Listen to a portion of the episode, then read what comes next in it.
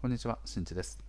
このチャンネルでは、つぼらでめんどくさかいのは私が実践する節約術や仕事を効率的に行うための実践方法を配信しています。はい、皆様いかがお過ごしでしょうか？ということで、今回はですね、何か発信をすることの大切さということをお話していきたいと思います。僕自身もブログの更新、ブログの運営をですね、約4年続けており、もう間もなく5年になってくるという中でですね、あ、やっぱ自分のインプットした情報を発信していくことっていいことなんだなというふうに感じたのでそのお話をしていきたいと思います。日頃からなかなかねインプットが多くてでアウトプットしないとなと思っていながらもなかなかできてないなんていう方にはおすすめのお話になっております。本題の前にお知らせです。現在僕は文章で具体的な節約術を紹介しています。ラフな節約ブログで検索していただくと具体的な実践方法だけでなく節約におけるメリットや効果などなど詳しく解説しておりますので、ぜひともご覧になってみてください。はい。では早速本題ですね。発信していくことの重要さということですね。僕自身はですね、冒頭でお話したように節約に関するブログの運営を、まあ、約4年、もう間もなく5年という感じで運用しております。ここでいうアウトプットっていうのは何かというと、やはりですね、インプットした節約術を文章や画像などなどでこう発信をしていくこと。それが僕にとってのアウトプットになっております。でこの文章を発信していく自分で理解したこと自分の考えを発信していくことに関してで言うともうねあのかなりはるか古の時代にですね 2004年ですね、はい、アメブロが誕生した時にも僕はそこから毎日毎日日記を書くと。いう感じでですね。何か自分のこう考えとかを外に出していくということを比較的あの日常的にやってきたんじゃないかなと思います。でこれにおける、ね、メリットっていうのは何かというとこれまあ多分過去に話したお話でもあるんですけど大きく2つあります。1つ目はですね自分の頭の中の整理ができる。そして2つ目は情報をさらに深く理解することができる。この2つになっています。1個ずつ解説していきます。で1個目はですね自分の頭の中を整理できるということですね。人間って頭の中で本当に多くのことを考えてます。ですけどその分ですね頭の中に留め続けられるですね容量っていうのが限られてるんですね。脳みそもですねやっぱりこうあのパソコンのねハードディスクとかメモリーとかそういうふうにね同じような考え方でやっていくとやはりその中に入れられる情報っていうのは限られてるんですね。そして僕らの日常を生活している中で本当に身の回りで小さなものも含めると情報っていうのは非常に多くね飛び交ってるわけですね。家族な家族で話をしている会話の内容だったりとか、はい、あの仕事でね依頼されたことの内容だったりとか本当にね多くのことあとはテレビの、ね、ニュースだったりとかテレビのねこうアニメとかから学ぶ何かとか言葉の、ね、意味だったりとかだから本当に情報にこうねあの身の回りをすごく飛び交っている状態になってるわけですね。でそうなるとですね脳みそにこう蓄えられて蓄えられ蓄え 蓄えみたいになっちゃいましたけど あの脳の中にこう蓄積できる情報っていうのは結構限られていてすなわちどうなるかというとメモリーをこう上回ってしまう容量をねオーバーしてしまうと入れていたものの情報はですね忘れられていく。ということもあったりするんですね。だそうなってしまうと、まあ、大切な情報何か忘れたな何だったっけなみたいなことになるとそれを思い出すためにもさらにエネルギーを使うわけですね。でそしてその思い出そうと思っても思い出せない。そしてモヤモヤしていく。ストレスたまる。うざいみたいな。負のスパイラルに入るわけですね。なのでそうならないためにどうしたらいいかというとやはりですね脳の中から書き出すんですね。まあ、あの書き出すというかね外に出すってことですね。脳に記憶されているその記憶の状態を記憶の状態というか記憶の情報をですね文章やこういった音声などなどですね振り返られるところにと蓄積させていくわけですね。これがすなわちアウトプットしていくってことですね。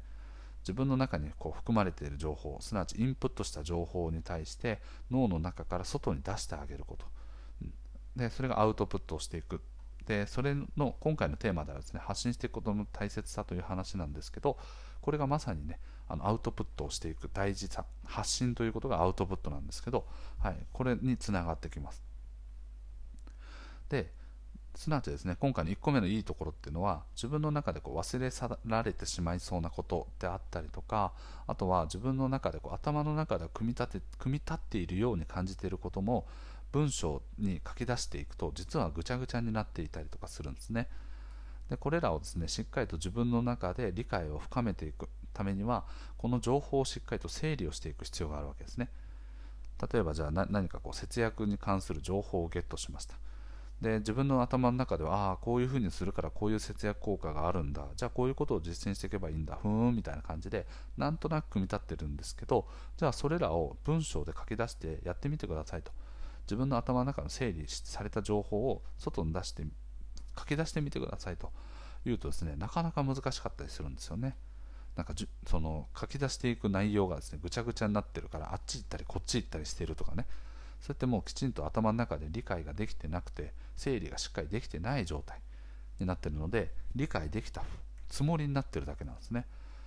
それらをアウトプットする発信をしていくことによって何かしらしっかりとこう文章なり音声なりであの形になっているかどうか確かめられる状態になってくるので、はい、自分の中が頭の中があ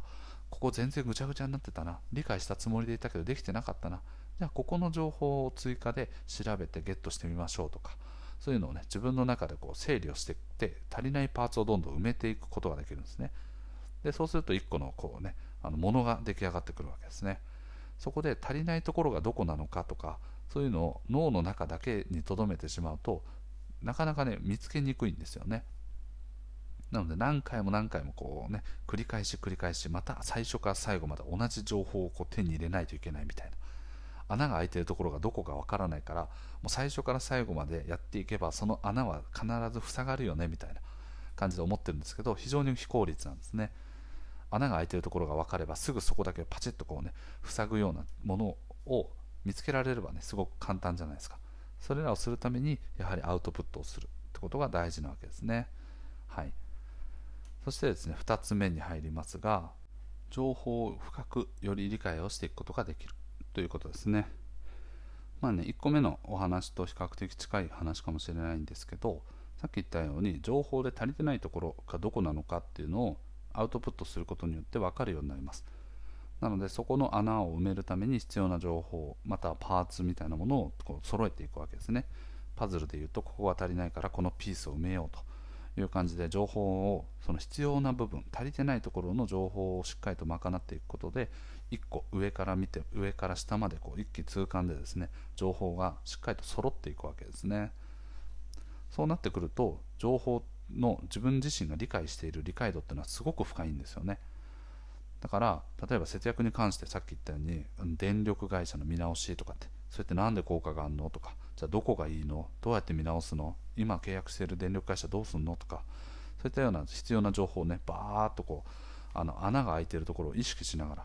あの収集していくとですねもう全部穴がない状態になっていくのでその節約においての電力会社の見直しということの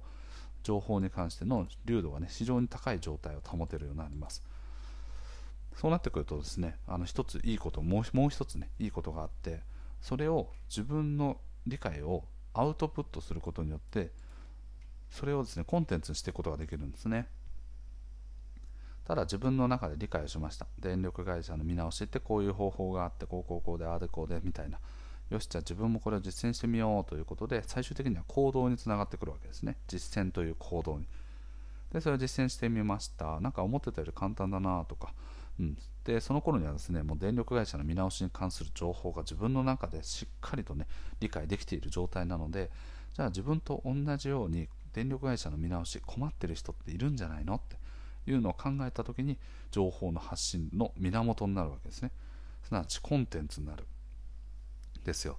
それでここでコンテンツになるのはなぜなのかっていうとしっかりと情報の深度をこう高めている。その深さとか理解理解度っていうものが非常に高いのでコンテンツにできるんですね。よくなんかブログをやっている人でなんか全然専門家じゃなくても大丈夫ですとかもうねなんか1位2位の記事の内容丸パクリで大丈夫ですみたいな感じで言ってる人もいるんですけど実際僕はそうとは思ってなくて。でかつですね実践している人がプロフェッショナルかどうかっていうのも見ているユーザーによってはその欲しい人ね、発信している人の情報って変わるんですよね。より専門的な情報が欲しいと思っている人もいる一方で全くわからない自分と同じような人の実践方法を知りたい人ってのもいるわけですね。でそそのなんかねこう自分みたいな素人がどういうふうにやったのかっていうのを知りたい場合はやっぱりプロの人っていうのはその素人の気持ちっていうのはだんだん分かんなくなってくるんですよね。ここでつまずくよみたいなポイントが見えにくくなっちゃうんですよ。そんな時に学んだばっかりとかあとはプロフェッショナルでないあなたの情報っていうのが逆に欲しい人っていうのもいるんですよね。うん。だからこれ面白いですよね。コンテンツって同じような内容だったとしてもその発信している人の立場の目線で作られたコンテンツ独自のある独自性のあるコンテンツですね。っていうものもある程度含めないと Google って評価してくれないんですけどそれもやっぱりこう素人だから素人ならではの情報っていうのもあるんですよ、うん、だからそういったものもあのあるんですけど少なからず最低限必要な情報はすでにもうね調べきっている、うん、ということでそしてその調べきった情報をしっかりとこう書き出して見てみたところ不足しているところがどこなのか明確化されてその不足している情報を再度ね収集していったのである程度コンテンツの品質っていうのは高い状態にあるわけですよね。でかつご自身の独自性という観点から、まあ、素人とかねあまりこうそのプロフェッショナルでない発信というものもやはりニーズがある程度あるんだなということを僕はねあの日々やっていながらなんかいろいろと気づかされました。なので、まあ、こう発信をしていく上でなんだかこう、ね、自分はあのそういう専門家じゃないからちょっと嫌だなとかあの全然ねあの必要とされてないんじゃないかなとか思うことってあると思うんですけど実際はそういうニーズもあるよという話もね最後にちょっと添えさせていただければと思います。はい。ということでですね今回のお話改めてになりますが発信をしていく重要さ。じゃあその重要さってどういうところにあるのかっていうと発信していくことによって自分自身の頭の中の整理ができる。そして自分自身のこう整理された情報を一回整理をした中で足りてない情報をさらに補うように収集していくことによってご自身の理解度っていうのはかなりグググッと深まっていってもう一つのコンテンツにできるぐらいの情報になっていくよということがね今回のメリットになってます。これらをですね発信していくっていう意識を持っていないとその2個目のね情報の深度を高めるっていうところで、うん、より深掘りして情報をね収集しようと思わないんですね。なぜならとそれを別に不足しててもいいじゃん。別に僕なんか誰かにこれ教えるわけじゃないしみたいな。っていうね 感覚になってしまうのでそこをですね発信していく、まあ、例えば学校の先生になって自分が生徒に教えないといけない。ってなった場合必死になってその足りない足りてないかどうかってすごく調べれますよね。あここの情報あ足りてなかった危ねえ危ねえよしこれちょっと分かんないから調べて補っておこうみたいなとかって思うようにやっぱり何か最終的なゴールアウトプットをどこでどのようにするのかっていうのを明確にして持っておかないとやっぱり人って情報収集がね荒くなっていってしまう、うん、なので自分の理解度はそんなに高くない状態になっちゃうんじゃないかなというふうに僕は日頃から感じております。なのでそういった当事者意識だったりとか情報をより正確にキャッチしていくっていう習慣のために何かアウトプットをしていくってことは非常におすすめになっているのでぜひ、まあ、自分の、ね、苦にならないところから